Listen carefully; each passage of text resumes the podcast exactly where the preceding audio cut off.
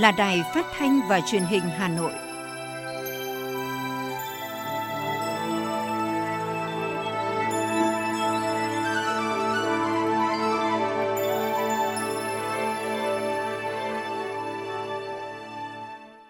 Thưa quý vị, bây giờ là chương trình thời sự của Đài Phát thanh và Truyền hình Hà Nội, phát trực tiếp trên sóng phát thanh tần số FM 90 MHz. Tối nay thứ ba ngày 28 tháng 9 có những nội dung chính sau đây. Chủ tịch nước Nguyễn Xuân Phúc gặp mặt Trung ương Hội người cao tuổi Việt Nam và các đại biểu người cao tuổi nhân ngày Quốc tế người cao tuổi và tháng hành động vì người cao tuổi. Thủ tướng Phạm Minh Chính chủ trì hội nghị trực tuyến toàn quốc giữa chính phủ, các bộ ngành và địa phương về tình hình triển khai giải ngân kế hoạch đầu tư công 9 tháng năm 2021 bàn các giải pháp chủ yếu đẩy nhanh tiến độ thực hiện và giải ngân vốn đầu tư công trong những tháng còn lại của năm 2021. Ủy ban Kiểm tra Quân ủy Trung ương đề nghị kỷ luật 15 tổ chức cá nhân có vi phạm. Đoàn đại biểu Quốc hội, đơn vị bầu cử số 7 tiếp xúc cử tri trước kỳ họp thứ hai Quốc hội khóa 15.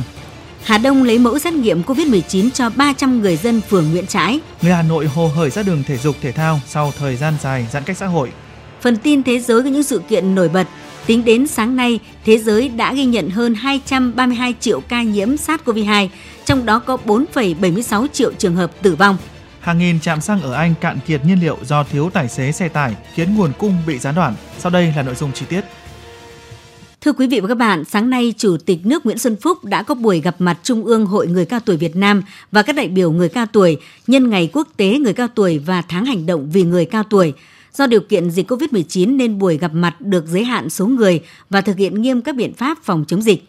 Qua lãnh đạo Hội Người Cao Tuổi Việt Nam, Chủ tịch nước Nguyễn Xuân Phúc thay mặt lãnh đạo Đảng, Nhà nước gửi bó hoa tươi thắm tặng hơn 11 triệu người cao tuổi trong cả nước,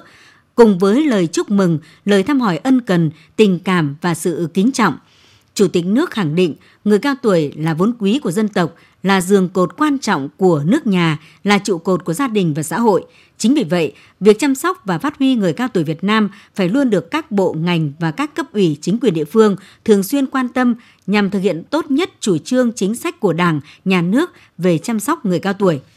Chủ tịch nước Nguyễn Xuân Phúc cũng đề nghị các cấp hội người cao tuổi cần hoạt động thiết thực, hiệu quả hơn nữa trong việc chăm lo người cao tuổi, nhất là những người có hoàn cảnh khó khăn ở vùng sâu vùng xa, vì hiện nay vẫn còn có gần một triệu người cao tuổi trong cả nước thuộc diện hộ nghèo để từng bước giải quyết được vấn đề người Việt Nam có tuổi thọ cao, nhưng từ 60 tuổi trở đi mắc nhiều bệnh như cao huyết áp, tim mạch và tiểu đường. Chủ tịch nước đề nghị ngành y tế cần nghiên cứu để có giải pháp phòng và chữa các loại bệnh này nhằm đảm bảo người Việt Nam sống thọ và sống khỏe đối với các kiến nghị của Hội người cao tuổi Việt Nam về tổ chức hệ thống hội từ trung ương đến cơ sở, chế độ chính sách đối với người cao tuổi và tổng kết sửa đổi luật người cao tuổi, Chủ tịch nước giao các bộ ngành nghiên cứu để báo cáo Chủ tịch nước. Sáng nay, Thủ tướng Phạm Minh Chính chủ trì hội nghị trực tuyến toàn quốc giữa chính phủ, các bộ ngành và địa phương về tình hình triển khai giải ngân kế hoạch đầu tư công 9 tháng đầu năm 2021 bàn các giải pháp chủ yếu đẩy nhanh tiến độ thực hiện và giải nhân vốn đầu tư công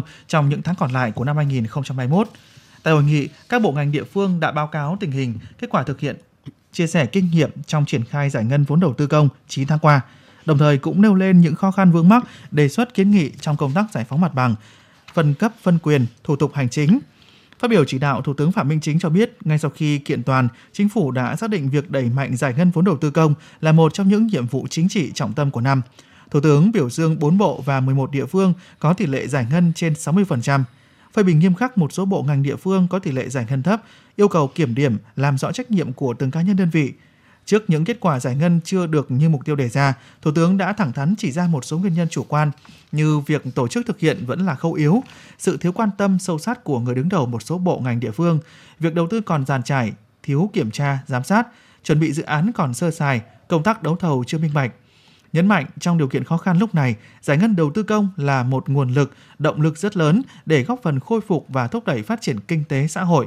Thủ tướng yêu cầu tổ chức thực hiện thật sự hiệu quả, sử dụng vốn đầu tư công vừa đảm bảo đúng tiến độ, khả thi, nâng cao chất lượng, chống tiêu cực tham nhũng, sách nhiễu, lợi ích nhóm, tăng cường kiểm tra, giám sát và tập trung đầu tư vào các dự án trọng điểm. Đặc biệt, căn cứ vào hướng dẫn của Bộ Y tế, các địa phương cần có lộ trình mở cửa phù hợp, hiệu quả trên tinh thần thích ứng an toàn linh hoạt, kiểm soát hiệu quả dịch COVID-19 để vừa chống dịch tốt, vừa phát triển kinh tế xã hội. Dưới sự chủ trì của Đại tướng Lương Cường, Ủy viên Bộ Chính trị, Ủy viên Thường vụ Quân ủy Trung ương, Chủ nhiệm Tổng cục Chính trị, Chủ nhiệm Ủy ban Kiểm tra Quân ủy Trung ương, Ủy ban Kiểm tra Quân ủy Trung ương vừa tổ chức kỳ họp lần thứ ba bỏ phiếu đề nghị thi hành kỷ luật một tổ chức 14 quân nhân vi phạm và rút kinh nghiệm nghiêm khắc một quân nhân. Phát biểu tại kỳ họp, Đại tướng Lương Cường đánh giá cao công tác tham mưu, chuẩn bị của Thường trực Ủy ban Kiểm tra Quân ủy Trung ương, trong đó đã chủ động kiểm tra, giám sát, nắm tình hình, kịp thời đề xuất mức độ, hình thức kỷ luật đối với tập thể và cá nhân vi phạm kỷ luật, thấu tình đạt lý, đúng người, đúng lỗi phạm, không có vùng cấm. Quá trình xem xét kỷ luật luôn chấp hành nghiêm chủ trương của Đảng, pháp luật nhà nước, quy định của Bộ Quốc phòng, đặc biệt giữ nghiêm nguyên tắc quy định xem xét xử lý tập thể gắn với trách nhiệm cá nhân, rõ đến đâu xử lý đến đó Đại tướng Lương Cường đề nghị trong thời gian tới, Thường trực Ủy ban Kiểm tra Quân ủy Trung ương chủ động tham mưu cho Ban Thường vụ Quân ủy Trung ương và Ủy ban Kiểm tra Quân ủy Trung ương lãnh đạo chỉ đạo chặt chẽ công tác kiểm tra, giám sát và thi hành kỷ luật, chủ động nắm tình hình, phát hiện kiểm tra đảng viên và tổ chức đảng cấp dưới khi có dấu hiệu vi phạm, giải quyết kịp thời, xử lý dứt điểm đơn thư tố cáo, khiếu nại, góp phần giữ vững và nâng cao năng lực lãnh đạo, sức chiến đấu của tổ chức đảng, tăng cường đoàn kết thống nhất, hoàn thành tốt nhiệm vụ chính trị. Sáng nay tại Hà Nội, Học viện Chính trị Quốc gia Hồ Chí Minh phối hợp với Trường Đảng Trung ương, Đảng Cộng sản Trung Quốc đồng tổ chức hội thảo khoa học trực tuyến. Hội thảo khoa học tổ chức dưới hình thức trực tiếp kết hợp trực tuyến với chủ đề 100 năm phát triển của Đảng Cộng sản Trung Quốc, trao đổi kinh nghiệm về xây dựng Đảng và lãnh đạo phát triển đất nước giữa Đảng Cộng sản Việt Nam và Đảng Cộng sản Trung Quốc. Bên cạnh hai điểm cầu chính là Học viện Chính trị Quốc gia Hồ Chí Minh và Trường Đảng Trung ương Trung Quốc, hội thảo được kết nối trực tuyến tới các điểm cầu khác tại Việt Nam và Trung Quốc. Đồng chí Nguyễn Xuân Thắng, Ủy viên Bộ Chính trị, Giám đốc Học viện Chính trị Quốc gia Hồ Chí Minh, Chủ tịch Hội đồng Lý luận Trung ương Đảng Cộng sản Việt Nam phát biểu đề dẫn từ điểm cầu Hà Nội, thông báo về công tác xây dựng phát triển của Đảng Cộng sản Việt Nam thời gian qua. Đặc biệt là sau Đại hội 13 của Đảng, thắng lợi của sự nghiệp đổi mới với những thành tiệu to lớn, có nghĩa lịch sử, cũng như hoạt động của Học viện Chính trị Quốc gia Hồ Chí Minh và bày tỏ mong muốn thúc đẩy đổi mới, giao lưu, lý luận giữa hai đảng nói chung, hai trường đảng hai nước nói riêng – Thay mặt lãnh đạo Đảng Cộng sản Trung Quốc, đồng chí Trần Hy đã điểm lại những bước xây dựng, phát triển, thành tựu đạt được của Đảng Cộng sản Trung Quốc trong 100 năm qua, đồng thời khẳng định quan điểm thúc đẩy mối quan hệ hữu nghị, truyền thống tốt đẹp và triển vọng hợp tác của quan hệ đối tác hợp tác chiến lược toàn diện giữa hai đảng, hai nhà nước Trung Quốc Việt Nam.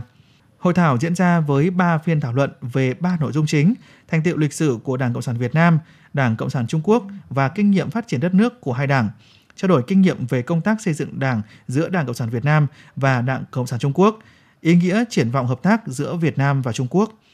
Ban tổ chức hội thảo đã nhận được 50 tham luận được nghiên cứu công phu, có giá trị và chất lượng khoa học cao của các đồng chí lãnh đạo, quản lý và cán bộ khoa học thuộc Học viện Chính trị Quốc gia Hồ Chí Minh, Trường Đảng Trung ương Trung Quốc và các ban bộ ngành trung ương, các học viện, viện nghiên cứu của Việt Nam và Trung Quốc – Nhân dịp này, Học viện Chính trị Quốc gia Hồ Chí Minh và Trường Đảng Trung ương Đảng Cộng sản Trung Quốc đã ký bản ghi nhớ hợp tác giữa hai bên trong thời gian tới. Sáng nay, quận ủy Ba Đình tổ chức lễ trao tặng huy hiệu Đảng cho các đảng viên đợt 19 tháng 5 và mùng 2 tháng 9 năm 2021 của Đảng bộ quận. Thời gian qua, để đảm bảo an toàn và thực hiện nghiêm các biện pháp phòng dịch, quận tạm dừng tổ chức trao huy Đảng đợt 19 tháng 5 và không tổ chức trao tặng tập trung đông người đợt mùng 2 tháng 9. Sau thời gian nỗ lực và quyết tâm cao trong công tác phòng chống dịch COVID-19, đến nay quận Ba Đình đã kiểm soát tốt dịch bệnh, đủ điều kiện tổ chức trao huy hiệu Đảng để kịp thời ghi nhận và động viên đảng viên. Tại buổi lễ, quận ủy Ba Đình đã trao tặng huy hiệu 75 tuổi Đảng cho 11 đảng viên lão thành. Bí thư quận ủy Ba Đình Hoàng Minh Dũng Tiến chúc các đảng viên lão thành dồi dào sức khỏe, tiếp tục đóng góp cho sự nghiệp cách mạng của Đảng và bồi đắp cho truyền thống vẻ vang của Đảng bộ quận Ba Đình đợt 19 tháng 5 và mùng 2 tháng 9 năm 2021, Đảng bộ quận Ba Đình vinh dự có 926 đảng viên được nhận huy hiệu Đảng. Ban Thường vụ quận ủy Ba Đình đã trao tặng huy hiệu 75 năm và 70 năm tuổi Đảng tại nhà riêng cho 30 đồng chí. Thời gian tới, quận ủy Ba Đình sẽ tiếp tục phân công các đồng chí ủy viên Ban Thường vụ quận ủy tiến hành trao tặng huy hiệu Đảng cho 883 đảng viên nhận huy hiệu từ 30 đến 65 năm tuổi Đảng tại trụ sở các phường để đảm bảo yêu cầu về công tác phòng chống dịch COVID-19. Sáng nay, Phó trưởng đoàn đại biểu Quốc hội chuyên trách khóa 15 thành phố Hà Nội Phạm Thị Thanh Mai cùng các thành viên trong đơn vị bầu cử số 7 đã có buổi tiếp xúc cử tri trước kỳ họp thứ hai Quốc hội khóa 15. Một trong những đổi mới của hoạt động tiếp xúc cử tri lần này chính là sự tham gia đầy đủ của đại diện cử tri đến từ bốn huyện thị xã thuộc đơn vị bầu cử số 7 gồm có Sơn Tây, Ba Vì, Phúc Thọ và Đan Phượng đồng tình nhất trí về việc Quốc hội sẽ xem xét cho ý kiến về dự thảo luật kinh doanh bảo hiểm sửa đổi. Tại kỳ họp lần này, cử tri đại diện Hội luật gia thị xã Sơn Tây đề nghị Quốc hội và các đại biểu Quốc hội khi xem xét cho ý kiến về dự thảo luật cần quan tâm xem xét một số nội dung liên quan đến vấn đề bảo hiểm qua biên giới, nguyên tắc cơ bản trong hoạt động kinh doanh bảo hiểm, các hành vi bị nghiêm cấm. Tại buổi tiếp xúc, cử tri đơn vị bầu cử số 7 cũng tập trung kiến nghị Quốc hội nghiên cứu bổ sung có chính sách phù hợp, kịp thời hỗ trợ người nông dân sản xuất nông nghiệp gặp khó khăn do ảnh hưởng của dịch COVID-19. Liên quan đến lĩnh vực giáo dục đào tạo, cử tri đơn vị bầu cử số 7 nêu kiến nghị chính phủ cần có giải pháp để đảm bảo chất lượng và hiệu quả của việc dạy và học. Thưa quý vị các bạn, xác định công tác kiểm tra, giám sát và thi hành kỷ luật Đảng có vai trò quan trọng, góp phần tăng cường sự lãnh đạo và sức chiến đấu của Đảng. Huyện ủy Thường Tín đã chỉ đạo cho Ủy ban kiểm tra huyện ủy phối hợp với các ban của huyện ủy tập trung nâng cao chất lượng và hiệu quả công tác kiểm tra giám sát. Ủy ban kiểm tra các cấp trong huyện đã làm tốt nhiệm vụ tham mưu cho cấp ủy cùng cấp, thực hiện nhiệm vụ kiểm tra giám sát theo quy định của điều lệ Đảng bám sát phương hướng nhiệm vụ công tác xây dựng Đảng và nhiệm vụ công tác kiểm tra giám sát toàn khóa, bước sang nhiệm kỳ mới 2020-2025. Ủy ban kiểm tra huyện ủy Thường Tín đã chủ động tham mưu cho cấp ủy xây dựng kế hoạch và tổ chức thực hiện có hiệu quả nhiệm vụ kiểm tra giám sát phù hợp với điều kiện cụ thể.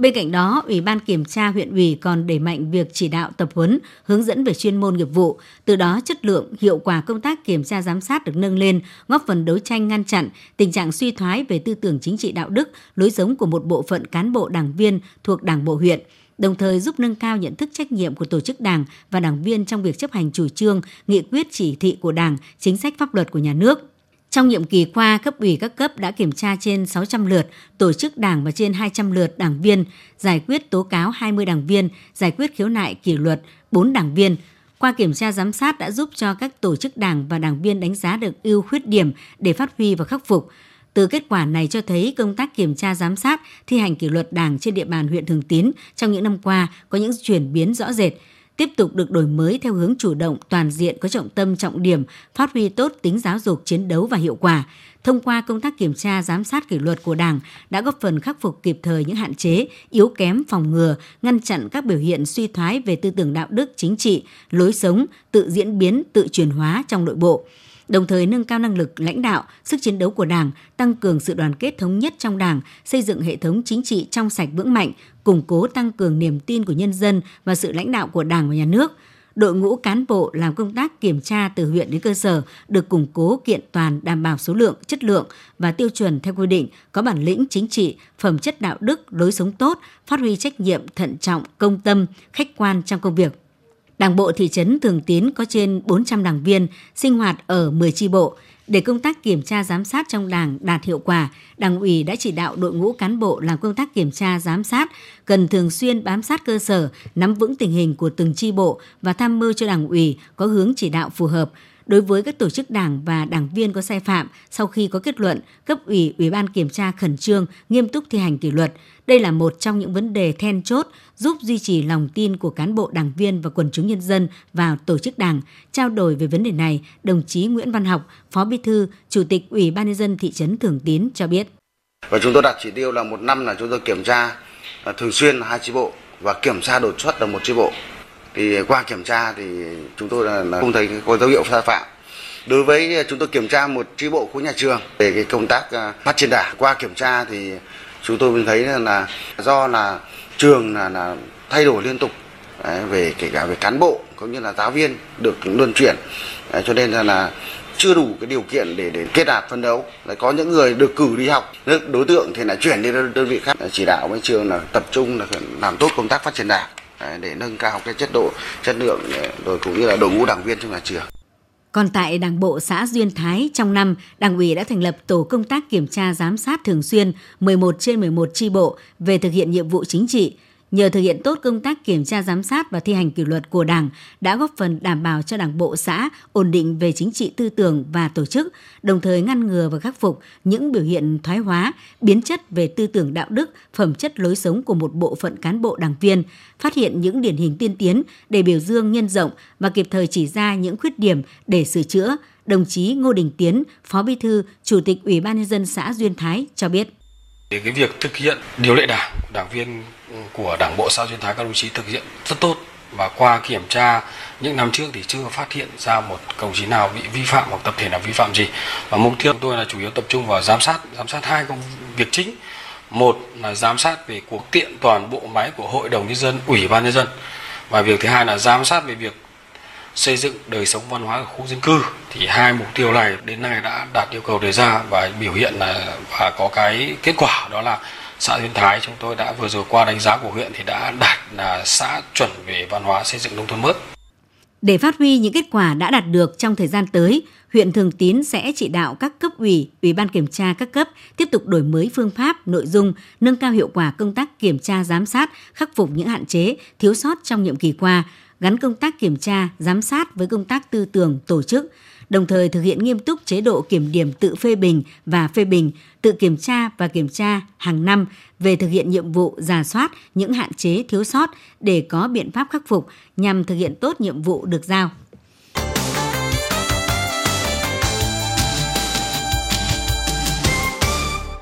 Thưa quý vị, tiếp theo sẽ là phần tin phát huy truyền thống tương thân tương ái, nhường cơm sẻ áo của dân tộc Việt Nam, không để ai bị bỏ lại phía sau, cùng với sự chủ động, linh hoạt các mô hình chăm lo, đảm bảo an sinh cho người dân trong đại dịch. Ủy ban Mặt trận Tổ quốc thành phố và Liên hiệp các tổ chức hữu nghị Hà Nội đã kịp thời quan tâm và hỗ trợ người nước ngoài đang công tác học tập tại Hà Nội gặp khó khăn do ảnh hưởng của dịch COVID-19, góp phần củng cố, vun đắp tình đoàn kết hữu nghị với nhân dân các nước, tỏa sáng hình ảnh Hà Nội nhân văn, thành phố vì hòa bình, Hôm nay, hơn 200 phần quà hỗ trợ của Ủy ban Mặt trận Tổ quốc thành phố đã được Liên hiệp các tổ chức hữu nghị Hà Nội phối hợp cùng với các trường đại học tổ chức trao tặng tận tay cho các sinh viên nước ngoài đang học tập tại đây. Mặc dù đã nhận được sự quan tâm hỗ trợ của ban giám hiệu các nhà trường trong suốt thời gian giãn cách, song món quà 500.000 đồng và túi an sinh với đầy đủ nhu yếu phẩm thiết yếu đã thực sự là niềm vui bất ngờ đối với các sinh viên nước ngoài bởi sự chu đáo chân thành của con người nơi đây, không để ai bị bỏ lại phía sau. Với phương châm lấy mẫu diện rộng, khoanh vùng hẹp, sáng nay Trung tâm Y tế quận Hà Đông phối hợp với phường Nguyễn Trãi lấy mẫu xét nghiệm SARS-CoV-2 cho 300 người dân thuộc ngõ 6 Lê Lợi, tổ dân phố số 9 và người dân tại chợ Yên Phúc, khu phố Tản Đà có liên quan đến trường hợp F0 tại địa chỉ số 35 ngõ 6 Lê Lợi, Nguyễn Trãi, Hà Đông. Hiện tại, Ủy ban dân phường Nguyễn Trãi đã tạm thời tiến hành phong tỏa và đề xuất thiết lập cách ly y tế từ số nhà 1 đến 37 tại ngõ 6 Lê Lợi, tổ dân phố số 9, phường Nguyễn Trãi, tạm thời phong tỏa đường Tàn Đà để lấy mẫu xét nghiệm các hộ dân có liên quan do bệnh nhân đến mua thuốc. Theo điều tra, các trường hợp liên quan đến ca bệnh có 10 trường hợp F1 liên quan, trong đó có 8 F1 tại phường Nguyễn Trãi, 1 F1 tại phường Mộ Lao và 1 F1 tại phường Phú La phường đã huy động lực lượng điều tra dịch tễ lấy mẫu xét nghiệm, phun khử khuẩn và khoanh vùng khu vực. Các trường hợp F1 đã được đưa đi cách ly tập trung tại trường Cầu Đường, binh đoàn 12, phường Biên Giang, Hà Đông, lấy mẫu xét nghiệm PCR gửi CDC Hà Nội. Bộ Giáo dục Đào tạo ban hành hướng dẫn xây dựng và triển khai phương án tổ chức kỳ thi tốt nghiệp trung học phổ thông từ năm 2022 đến năm 2025 trong đó quyết định kỳ thi tốt nghiệp trung học phổ thông năm 2022 sẽ được tổ chức linh hoạt, thích ứng với tình hình dịch bệnh. Bộ Giáo dục Đào tạo yêu cầu tổ chức kỳ thi tốt nghiệp trung học phổ thông năm 2022 phải đảm bảo kết quả thi phản ánh trung thực, khách quan, đúng trình độ, năng lực học sinh, có độ tin cậy và sự phân hóa để xét công nhận tốt nghiệp trung học phổ thông cho thí sinh, cung cấp thông tin để đánh giá chất lượng giáo dục, điều chỉnh quá trình dạy học nhằm nâng cao chất lượng dạy học trong các trường phổ thông. Trước tình hình dịch COVID-19 còn tiềm ẩn nhiều nguy cơ diễn biến khó lường, Sở Giáo dục và Đào tạo Hà Nội yêu cầu tiếp tục việc dạy và học bằng hình thức trực tuyến trong thời gian tới. Trong đó các trường tiếp tục việc dạy và học bằng hình thức trực tuyến, thường xuyên sử dụng kho học liệu điện tử nhằm đáp ứng mục tiêu tạm dừng đến trường, không dừng việc học. Các đơn vị bố trí cho cán bộ công chức viên chức người lao động làm việc theo nguyên tắc 50 trên 50, 50% làm việc tại đơn vị, 50% sử dụng công nghệ thông tin làm việc tại nhà. Sở Giáo dục và Đào tạo Hà Nội yêu cầu giáo viên, nhân viên các trường chấp hành nghiêm việc khai báo y tế bằng mã QR qua website, liên hệ ngay với chính quyền địa phương, cơ sở y tế khi xuất hiện các triệu chứng sốt, ho, khó thở, mất vị giác. Sở Xây dựng Hà Nội cho biết tại khu vực đô thị, tổng công suất các nguồn nước sạch tập trung của thành phố đạt khoảng 1 triệu 520 nghìn mét khối một ngày đêm, cơ bản đáp ứng nhu cầu sử dụng nước cho 100% hộ dân. với khu vực nông thôn, tính đến tháng 9 năm 2021 đã có 252 trên 414 xã được tiếp cận nguồn nước sạch từ việc đầu tư xây dựng công trình cấp nước chụp tập trung và xây dựng mạng cấp nước từ hệ thống cấp nước tập trung của thành phố. Hệ thống cấp nước nông thôn hiện nay có khả năng cung cấp được cho khoảng 3,6 triệu người thuộc 900.135 hộ, tương đương với khoảng 80% dân số khu vực nông thôn. Như vậy, còn 162 xã chưa được đầu tư hệ thống cấp nước tập trung, trong đó có 133 xã. Ủy ban Nhân dân thành phố đã giao nhà đầu tư thực hiện hệ thống cấp nước tập trung. Trong 3 tháng cuối năm nay, Sở Xây dựng tiếp tục đôn đốc các nhà đầu tư hệ thống nước sạch tập trung hoàn thành các dự án cấp nước và đồng thời kêu gọi các nhà đầu tư đề xuất dự án cấp nước mới cho khu vực nông thôn. Sáng nay, những người yêu thể thao và có thói quen tập thể dục buổi sáng của thủ đô đã được tận hưởng không khí trong lành sau thời gian dài giãn cách xã hội để phòng chống dịch COVID-19. Ghi nhận của phóng viên Đài Phát thanh và Truyền Hà Nội tại khu vực Hồ Hoàn Kiếm, công viên Thống Nhất, Hồ Tây và nhiều khu vực công cộng trên địa bàn thành phố, lượng người tập trung không quá đông và thực hiện nghiêm quy định 5K cũng như các biện pháp phòng chống dịch của Bộ Y tế từ 4 giờ 30 phút sáng tại Hồ Hoàn Kiếm, quận Hoàn Kiếm, đường Thanh Niên, đường quanh Hồ Tây, quận Tây Hồ đã có nhiều người dân tập thể dục. Xung quanh Hồ Hoàn Kiếm, lực lượng chức năng đã cho dỡ hàng rào bảo vệ được lắp đặt để thực hiện công tác phòng chống dịch trước đây. Còn trên đường Thanh Niên, đoạn ven Hồ Trúc Bạch và Hồ Tây, dây và hàng rào an ninh vẫn còn, nhưng người dân tập trung ven hồ theo từng nhóm nhỏ để tập thể dục thể thao. Trên cầu Long Biên và một số khu vực vườn hoa nhỏ của các quận Long Biên, Ba Đình, Tây Hồ, người dân đi tập thể dục tuy đông nhưng theo từng nhóm nhỏ không quá 10 người. Tại công viên mùng 1 tháng 6, phường Quang Trung, quận Đống Đa, thời gian qua, lực lượng chức năng của phường căng hàng rào để không cho người dân vào công viên tập thể dục. Sáng nay, lượng người tập trung ở đây để tập thể dục không đông, hàng rào bao quanh công viên vẫn còn, nhưng đã có lối mở để người dân đi vào. Trên địa bàn quận Hai Bà Trưng, tại khu vực công viên Thống Nhất, Hồ Thiền Quang, lượng người đổ về đây tập thể dục thể thao trong buổi sáng nay cũng không đông. Tại các cửa ra vào của công viên Thống Nhất đều có các biển chỉ dẫn quét mã QR và các khuyến cáo của Bộ Y tế để người dân thực hiện các quy định phòng chống dịch. Còn tại vườn hoa Pasteur, phường Phạm Đình Hổ, người dân đến đây tập thể dục đều chấp hành việc đeo khẩu trang. Sáng nay nêu quan điểm và đề nghị mức án đối với 6 bị cáo kháng cáo trong phiên phúc thẩm vụ án xảy ra tại dự án nhà máy ethanol Phú Thọ. Viện Kiểm sát cấp cao tại Hà Nội cho rằng tòa sơ thẩm đã áp dụng hết các tình tiết giảm nhẹ, bản án sơ thẩm phù hợp với những sai phạm mà các bị cáo phạm tội. Do đó, Viện Kiểm sát đề nghị Hội đồng xét xử không chấp nhận kháng cáo xin giảm nhẹ hình phạt và xem xét lại phần trách nhiệm bồi thường của bị cáo Vũ Thanh Hà, Phạm Xuân Diệu và Lê Thanh Thái không chấp nhận kháng cáo xin miễn trách nhiệm dân sự của các bị cáo Nguyễn Xuân Thủy, Khương Anh Tuấn và Hoàng Đình Tâm. Về dân sự, xét kháng cáo của công ty Mai Phương đề nghị tòa phúc thẩm xem xét buộc trả lại 3.400 m2 đất biệt thự tại Tam Đảo Vĩnh Phúc cho doanh nghiệp này. Viện Kiểm sát đánh giá diện tích đất này được nhận chuyển nhượng bằng tiền có nguồn gốc của PVC đã bị sử dụng trái pháp luật. Do đó cần xác định PVC là chủ thể có quyền sử dụng hợp pháp thửa đất này – Tòa án cấp sơ thẩm đã tuyên trả lại cho PVC sử dụng 3.400 m2 là phù hợp. Do đó, không có cơ sở chấp nhận kháng cáo của công ty Mai Phương về việc xin lại cấp giấy chứng nhận quyền sử dụng đất diện tích này. Sau khi Viện Kiểm sát nêu quan điểm, tòa phúc thẩm bước sang phần tranh luận.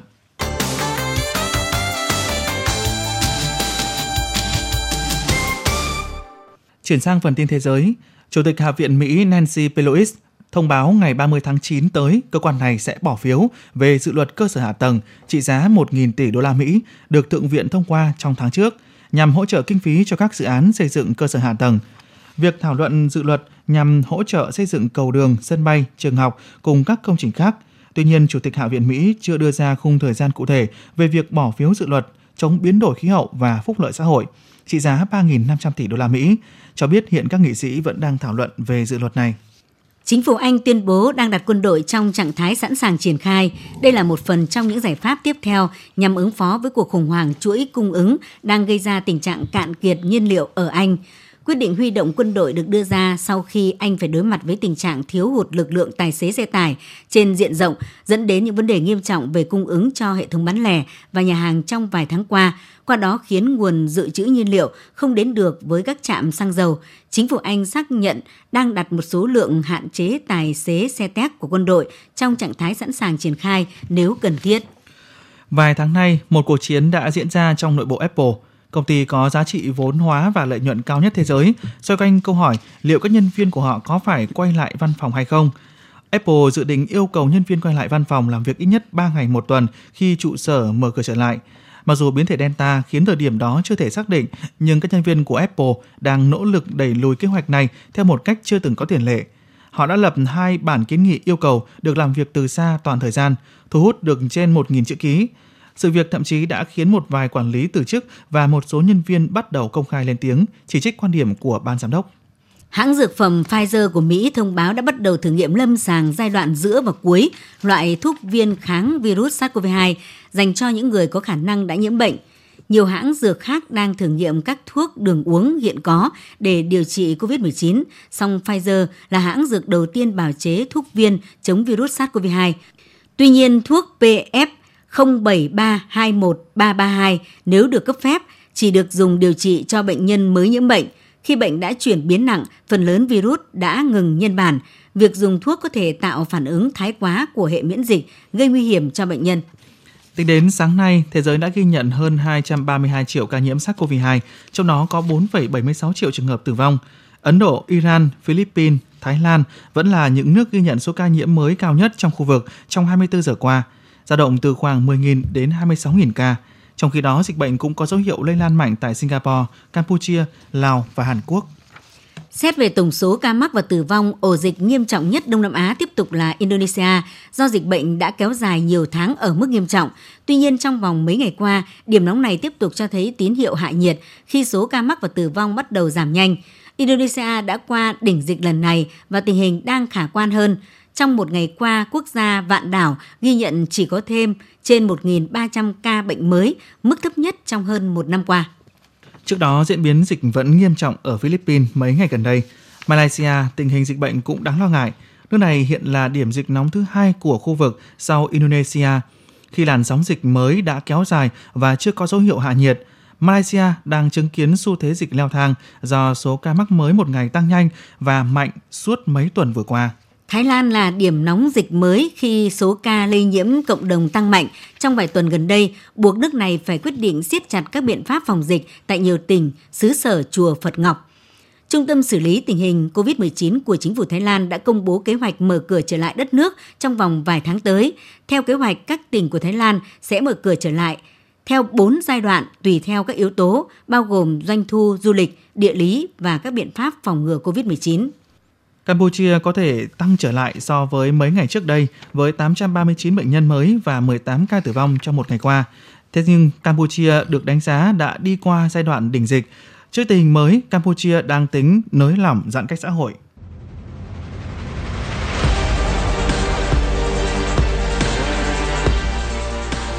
Bản tin thể thao Bản tin thể thao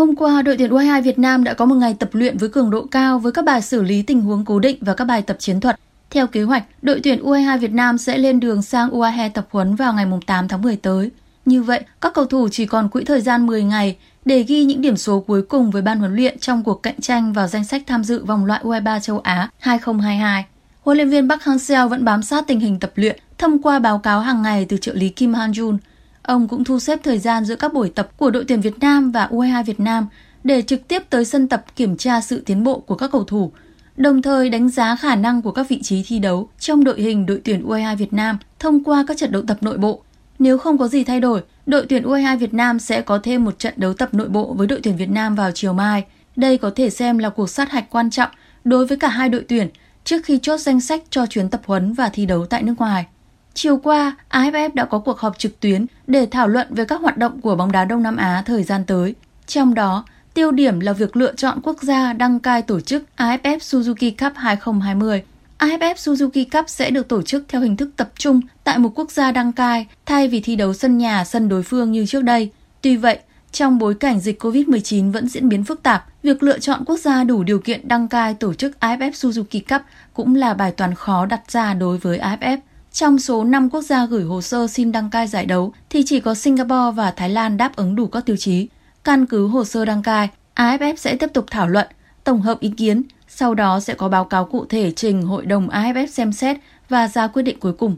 Sau những trận tứ kết đầy bất ngờ, hai cặp đấu rất đáng được chờ đợi ở bán kết Futsal World Cup 2021 đã được xác định.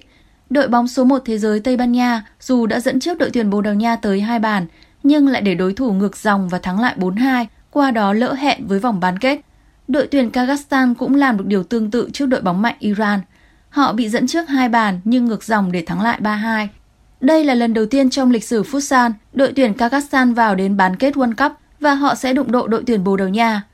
Trước đó, Brazil và Argentina đều đã vất vả vượt qua Morocco và Nga để tiến vào vòng 4 đội mạnh nhất. Các trận bán kết sẽ diễn ra vào 2 ngày 30 tháng 9 và mùng 1 tháng 10. Dự báo thời tiết khu vực Hà Nội ngày mai 29 tháng 9, vùng núi Ba Vì Sơn Tây ngày nắng không mưa, nhiệt độ từ 26 đến 33 độ. Ngoại thành từ Phúc Thọ tới Hà Đông ngày nắng không mưa, nhiệt độ từ 27 đến 34 độ. Phía Nam từ Thanh Oai Thường Tín đến Ứng Hòa, ngày nắng không mưa, nhiệt độ từ 27 đến 34 độ. Mê Linh Đông Anh Sóc Sơn ngày nắng không mưa, nhiệt độ từ 26 đến 33 độ. Trung tâm thành phố Hà Nội ngày nắng không mưa, nhiệt độ từ 27 đến 34 độ. Quý vị và các bạn vừa nghe chương trình thời sự của Đài Phát thanh Truyền hình Hà Nội, chịu trách nhiệm sản xuất Phó Tổng Giám đốc Nguyễn Tiến Dũng.